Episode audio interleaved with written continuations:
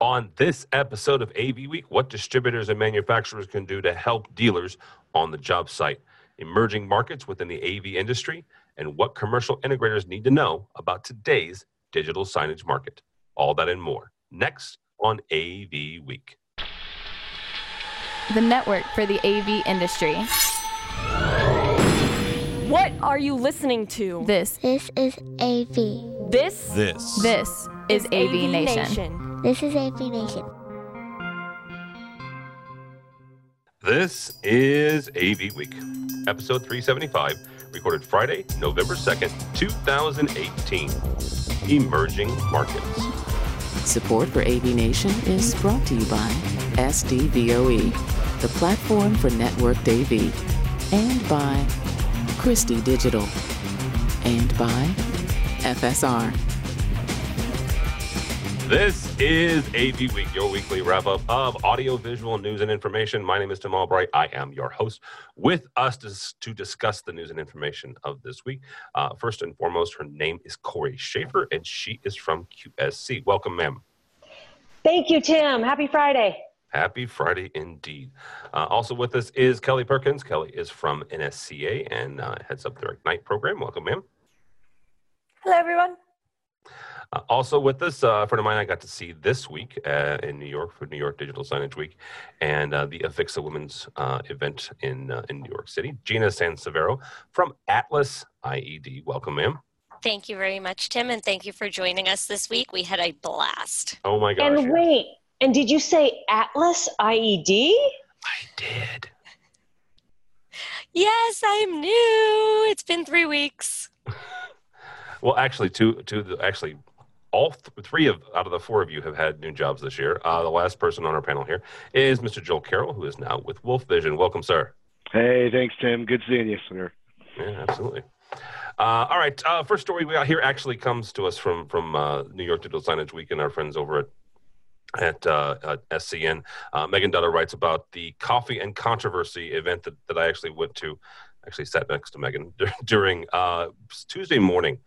They had a panel. It's it's the DSF, the Digital Signage Federation, puts on this panel. Has done so for the last four or five years of, of New York Digital Signage Week.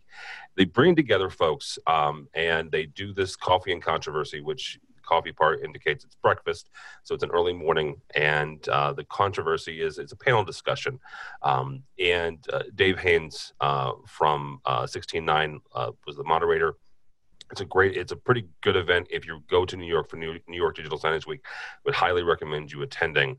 Um, the last two years has actually been in google's headquarters in new york so pretty good space you know?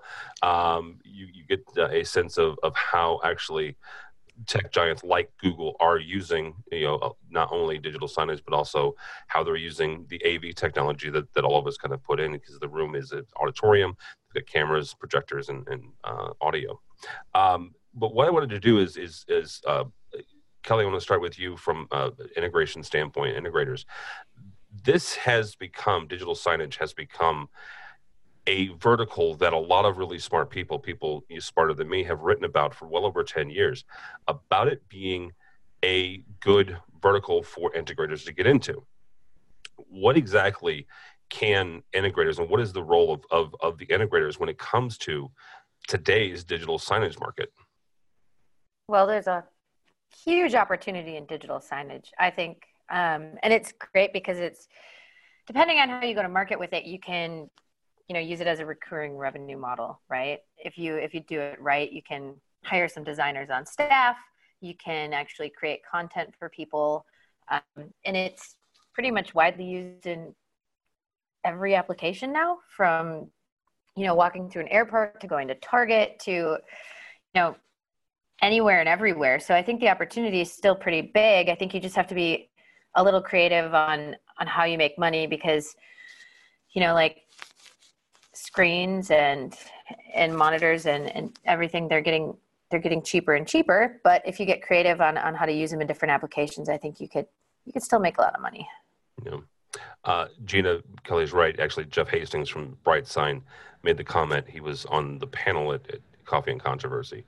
Made the comment that every screen is a digital signage screen, or could be potentially. Um, what are you? You know, you you've had a couple different positions in the industry. Now you're with Atlas IED, but your last couple positions, you've worked with integrators, but also in education, where digital signage is also increasing its use, or they're they're increasing their their use of digital signage. So where do you see the integrator um, fitting in, and at what point do they do they start you know really taking this seriously and and, and getting involved in it?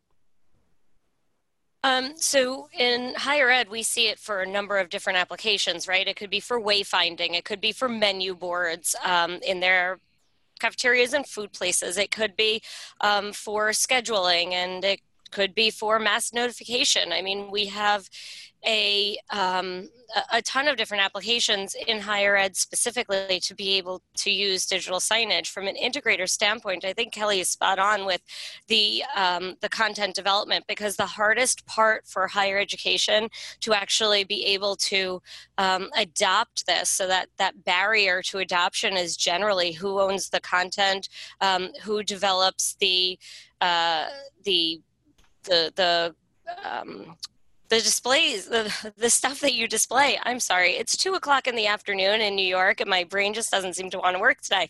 Um, it, who who has the uh, the content creation, and then who updates it, and then you know who updates the hardware behind it, and all of that stuff. So there's definitely an opportunity for integrators, but but reducing that barrier to entry for higher education, I think, is going to be key for them. Absolutely and I'm going to take a left turn and say um, digital um, signage in places like corporate, um, like the Salesforce Tower in New York. If any, everybody should just Google the Salesforce Tower in New York because they actually hired a content creation company. But when uh, you can, the theme of Salesforce is the national parks. So uh, when you walk into the lobby, it's about a full immersed experience, and they have this huge wall um, that they're leveraging for it and, and being able to change it. So, very, very cool considering that we used to think of digital signage as a single screen. Um, and now digital signage could be, you know, interactive video walls, right? Yes, yes. Well, and it, you also have uh, project or uh, projector mapping figuring into digital signage as well. There's a there's a building up in Chicago that a company took I want to, I, am going to get this number wrong, but it's either 20 or 30 Christie projectors and are projecting projector mapping onto the building um, in in downtown Chicago. So you've got all sorts of different you know, new applications that, that you can. It's not just like Gina said. It's not just one single screen anymore. Yeah, and the Salesforce Tower does that as well on the on the very top of it. They're really mm-hmm. leveraging the outside as well, like this building you're mentioning in Chicago. It's really cool. Yeah. yeah, and I think I think it's um, it's digital signage is such an easy way for us to raise awareness to the industry that we work in too. I mean, I'm totally speaking from an ignite standpoint and raising awareness of the industry in general, but it's like the easiest cool like one of the easiest coolest things we do, right?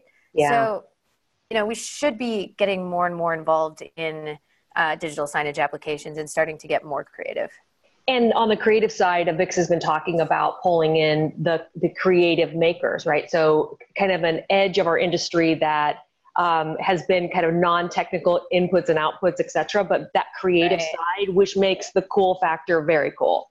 And I think to Corey's point, that brings in a whole bunch of new people into our market as we're still looking for new people to get in. Some of the animators and the other people, I don't know that they even look at digital signage as as an opportunity for a career. And you know, I foresee it exploding. I mean, if you look at pictures you see in Japan, digital signage is everywhere in certain cities as you walk around. Go to Vegas. I mean, digital signage is everywhere. I mean, even in the restrooms. All of this is it needs content. And it, it's an attraction in itself. I mean, Times Square, you know. Oh yeah, definitely Absolutely. come to New York and visit me, and I can show you tons of signage. I love and New have York. good food. yes. yes. Sorry, it's my afternoon coffee. well, and, and, to you know, back on what, what Kelly was saying about bringing awareness, that's something that folks, in, at least in the New York area, can do. You can take a group of students, whether it's high school students or, or college students, who are you know thinking about their careers and and, and they are creatives, like Joel said. You can take them to, to to the middle of Times Square and say, look, you know, this is AV. You absolutely can have a career in this, whether you are a creative or not. Um, Phil Lenger and, uh, and the folks at Show and Tell actually have an app uh, that you can download just in New York right now. Um, but it is all of the signs, all of the digital signage throughout Manhattan. So not just in Times Square, but up, up and down the island. You can hold it's an AR app, so you hold it up to the screen. It'll tell you who made the screen, who owns the screen, the content owner on, on it. So it, it's a, kind of a both sides. You can get the technical side as well as the creative side, and you can find out exactly who's doing it and from a student standpoint and an awareness standpoint you know figure out whether or not those people are hiring whether or not they, they need their inter- interns to actually kind of get in the door that's really awesome That's i really didn't awesome, know that yeah. they did that that is very very cool i'm going to have Super to find cool. that can you send me info on it yeah yeah uh, we'll put a link on that but yeah i'll, I'll send, you, send you a link to, to the app uh, I mean, yeah, so much of you know when I um, went into the high school, local high school over here to talk to the students about the AV industry um, as part of the Ignite Ambassador program.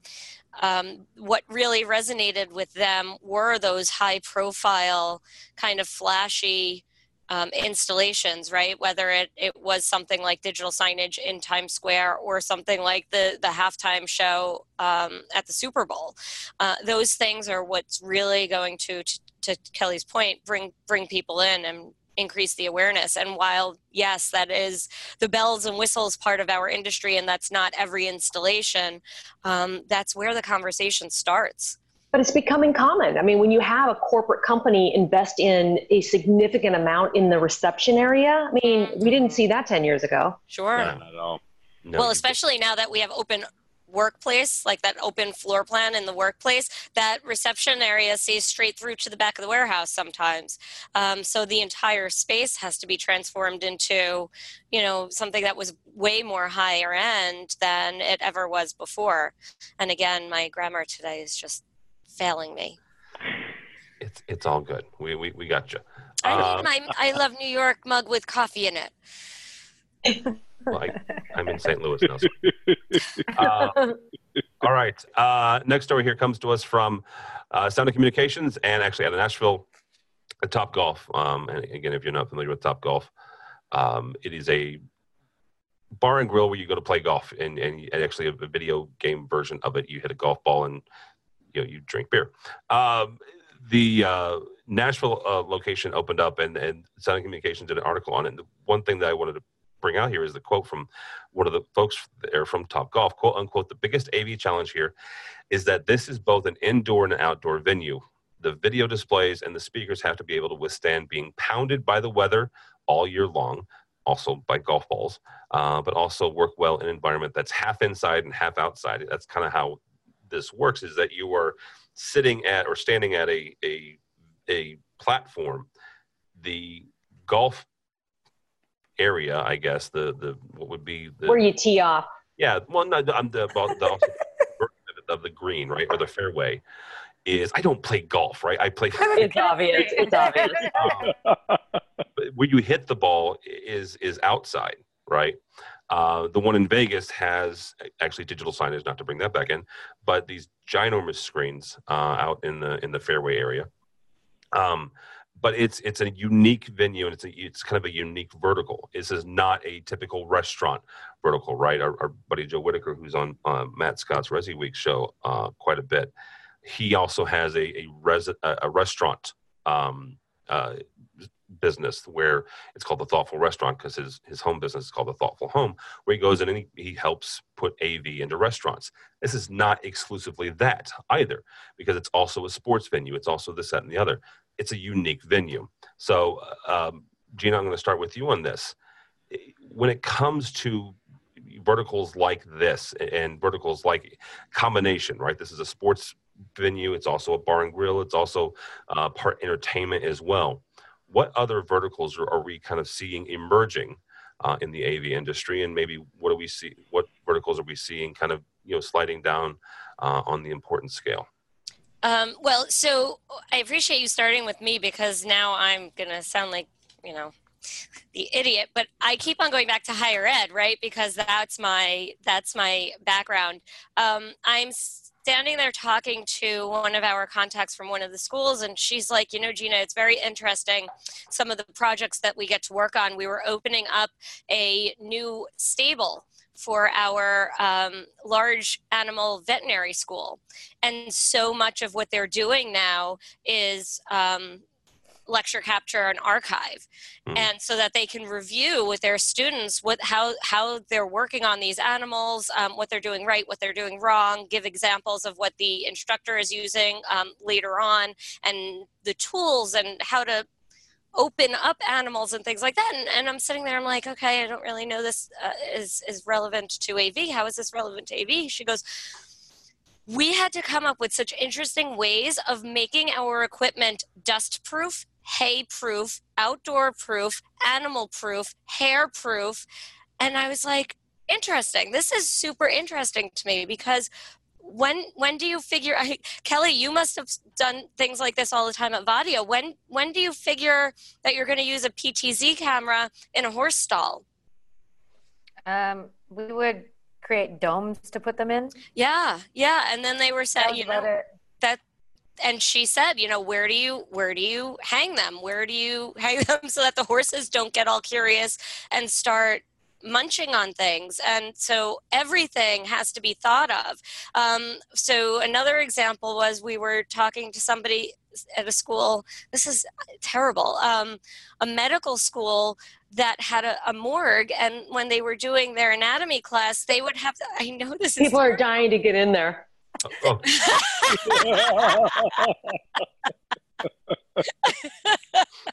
We're sober, um, and they were saying kind of the same thing. All of these, all of these specialty applications that um, a lot of this equipment was not made to be in these environments. And the um, the integrator and the consultant have to be really creative with how to get around some of these challenges whether they're indoor outdoor environmental whether they're animals munching on cords whether they're um, you know dead bodies with potential disease components, and you have to make sure that your um, equipment is enclosed so that there's no diseasey bacteria stuff getting sucked into the fans. So, um, gosh, this is this took a turn. But well, there was Halloween this week, you know. Well, yeah, yeah, I'm still stuck on the hay proof part. So, yeah. Hey, they don't hey. have hay in New York. hey, you haven't seen it before. You guys are making me cry, laugh. Uh, Joel, same kind of question, and you can take it to whichever animal or, or uh, mineral you want to. what uh, what other verticals do you see coming up? Well, it's not even all their verticals. I mean, if we if we talk about what even Gina's saying with education, uh, esports. I mean, now people mm-hmm. are starting to build venues just for esports, and they have betting cup places in Vegas where it's an esports venue, and that's all they do. Uh, I know here Georgia State has done some things, not their own specific venue yet, but it's becoming more and more common where they're inviting people in. Um, and then the other thing is, is a lot of these places where we've done AV historically are really amplifying what they're doing. I mean, if you look at education, you hear the word active learning. If you look in some of the corporate spaces and they're putting um, AV in every single room as opposed to what it used to be, that one conference room, it's growing. And the augmented reality and virtual reality, we've only slightly scratched the surface of where this is going to go and what that's going to mean for AV.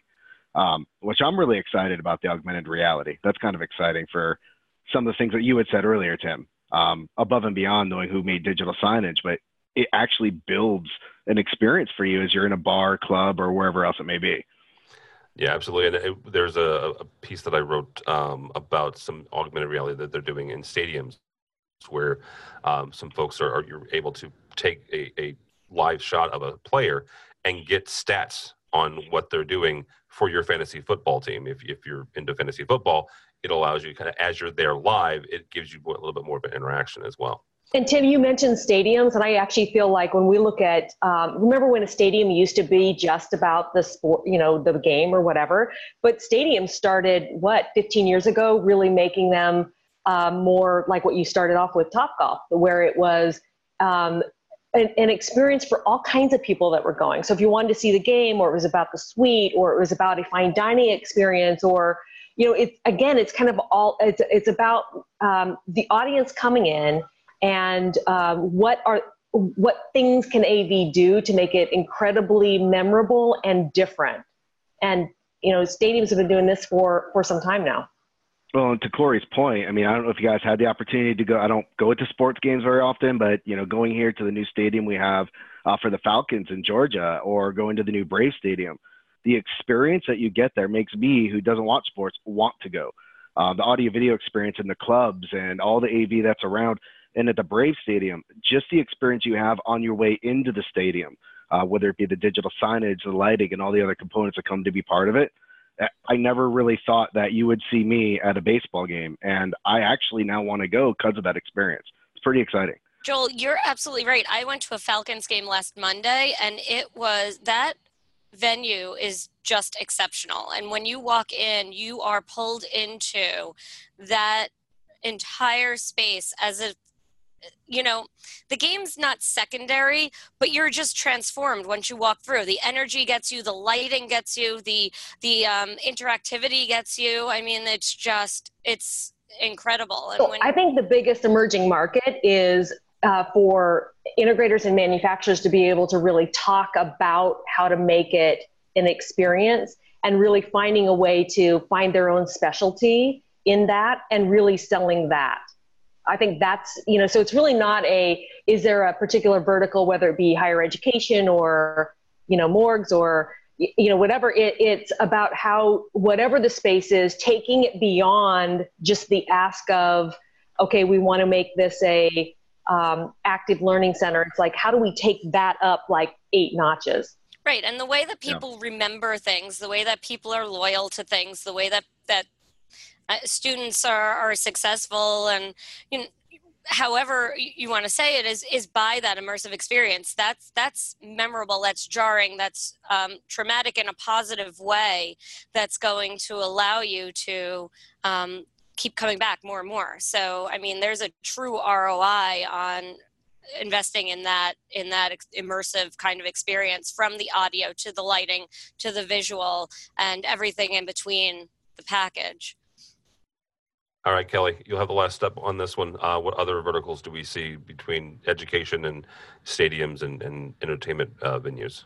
Well, I think kind of just you know springboarding off what these guys have said. It's I think it's it's the opportunities for your community to participate in it is really big. You know, so when I was at AVI, we did the botanical gardens. Um, that was this huge lighting and sound and video immersive experience when you went to the botanical gardens and it was just so cool you know and everything from you know doing doing events in your, in your local area and having the city kind of get involved in it or the community or the county or whomever um, just for even just live events that being said, um, I am curious to see how Top Golf does in Minnesota this winter because we just got a new one when it's like 35 below.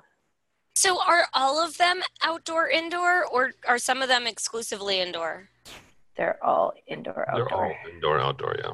But every bay has individually controlled heat. That's true. Oh. 35 below. Yeah, but what if it's snowing? They close? No, because it's all covered. Hmm. That is interesting. You're gonna have to try this. I'm certain that there's one in New York or in the in the. New York. oh York yeah, yeah, yeah. There are. I just have never had the opportunity. I will make the opportunity. You should. All right. Last story here uh, comes to us from Sound Vision Install. Indigo Distribution uh, will be offering a free approved pre programming service to customers purchasing a lawn control platform. This is a distributor giving away programming uh, as part of the purchase. Understand, I used to be a programmer. I guess technically I still am uh, a control programmer. I still do it from time to time. Um, but uh, Joel, we're going to start with you on this. What other services could or should maybe manufacturers and distributors offer integrators to help installs uh, and ensure proper programming or proper uh, setup? Well, you're seeing a lot of them do something similar to this in general. Like there was a quote near that the technical manager had um, that the reason behind why Indigo is doing it is so the integrators can spend more time on the technical programming and commissioning of pulling all the systems together, basically, as opposed to only worrying about the control protocol and how that's set up. Um, I know that I've heard of manufacturers now, even with AV over IP, you call them, you tell them what you're working on.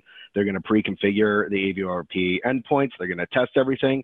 And literally, all the people are doing is taking out of the box, and then from that point, plugging into the network. Um, and being that we're getting more into network, I really see that network cons- consultation that's becoming key. Um, us as a manufacturer, we know best how the product goes on the network.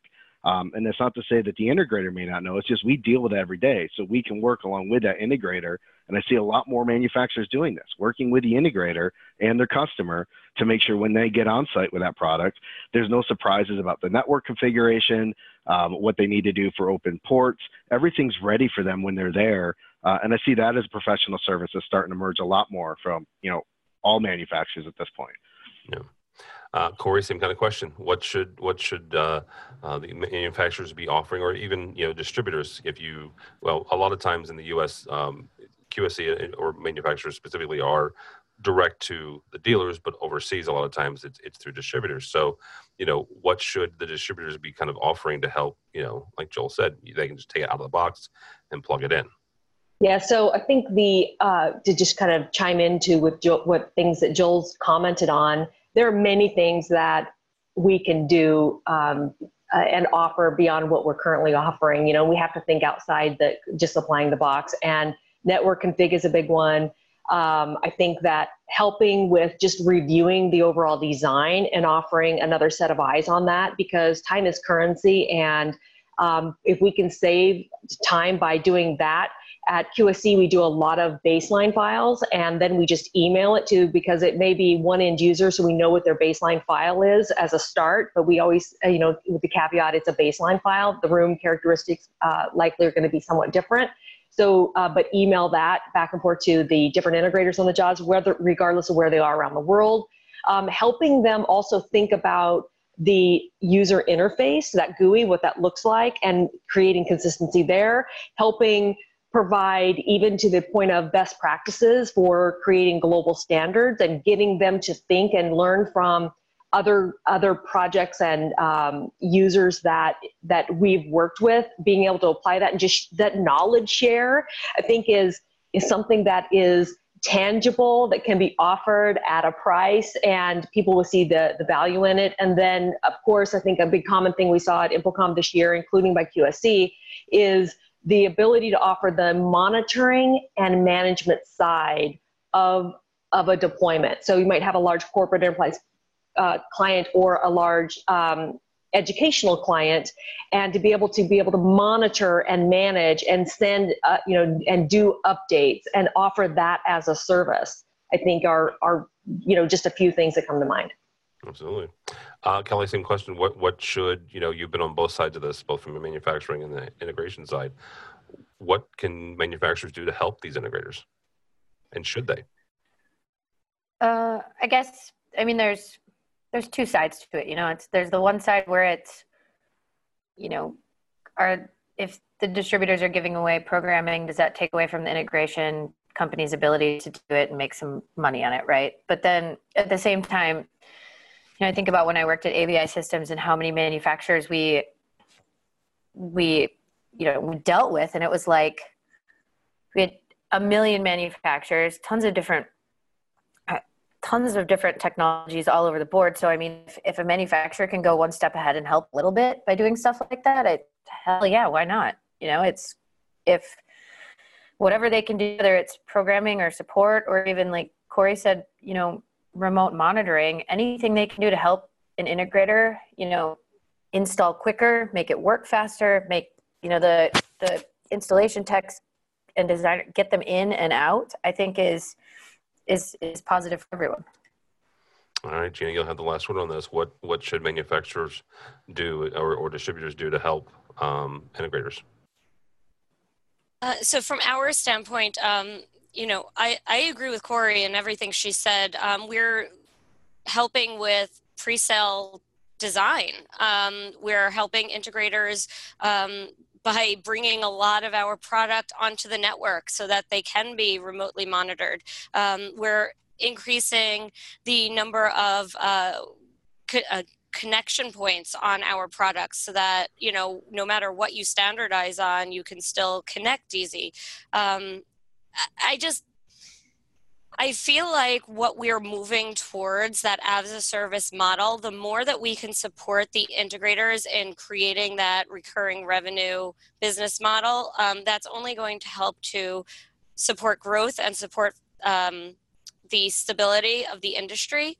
So once they start changing their business models into more as a service, um, you know, what manufacturers can do is find products and find ways to package their products and find ways to support their products that support that business model. So everything that Corey said. Everything that Corey said, that, that should actually be the, the title of this show. So, oh, and I great All right. Thank you so much. Uh, that will do it for this episode. Ms. Corey Schaefer, since we all agree with you, uh, how do you find you and or QSC? So qsc.com and uh, Corey.Schaefer at qsc.com or just Corey Schaefer, Twitter, LinkedIn, Facebook. You'll find me. All right, very good. Ms. Kelly Perkins, thank you, ma'am. How do people find you?